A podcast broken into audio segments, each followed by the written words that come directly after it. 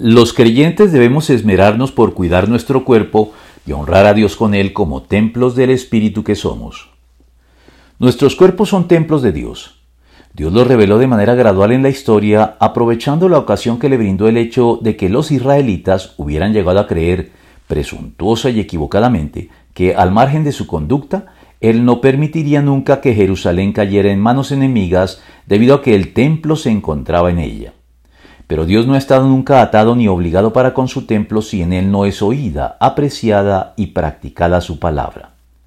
Fue por eso que la gloria divina que había llenado inicialmente el templo lo abandonó poco a poco por causa de las reiteradas rebeldías del pueblo, dejándolo a merced de sus enemigos sin que retorne al templo reconstruido hasta que Cristo, Dios mismo hecho hombre, hace de nuevo presencia en él durante su primera venida, solo para volver a abandonarlo en vista del rechazo de los suyos.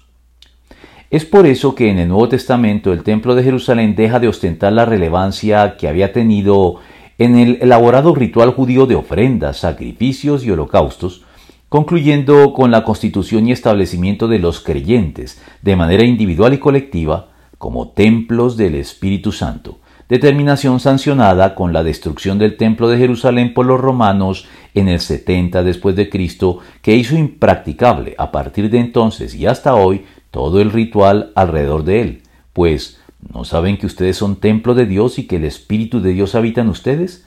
Ustedes no son sus propios dueños, fueron comprados por un precio. Por tanto, honren con su cuerpo a Dios. Primera de Corintios 3:16 y 6:19 al 20.